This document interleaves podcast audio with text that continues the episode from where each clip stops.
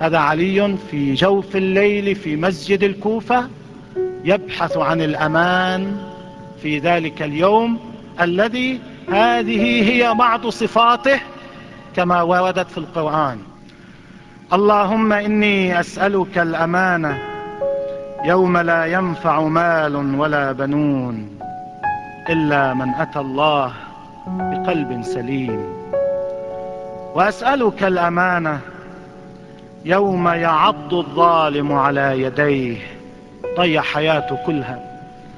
وأسألك الأمانة يوم يعض الظالم على يديه يقول يا ليتني اتخذت مع رسول سبيلا. لكن يا ليت يوم القيامة ماذا تنفع؟ وأسألك يا رب وأسألك الأمانة يوم يعرف المجرمون بسيماهم. فيؤخذ بالنواصي والأقدام وأسألك الأمانة. يوم لا يجزي والد عن ولده ولا مولود هو جاز عن والده شيئا. إن وعد الله حق وأسألك الأمانة. يوم لا ينفع الظالمين معذرتهم ولهم اللعنة ولهم سوء الدار.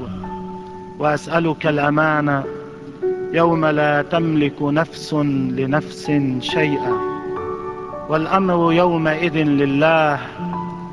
وأسألك الأمانة يوم يفر المرء من أخيه وأمه وأبيه وصاحبته وبنيه لكل امرئ منه. لكل امرئ منهم يومئذ شأن يغنيه.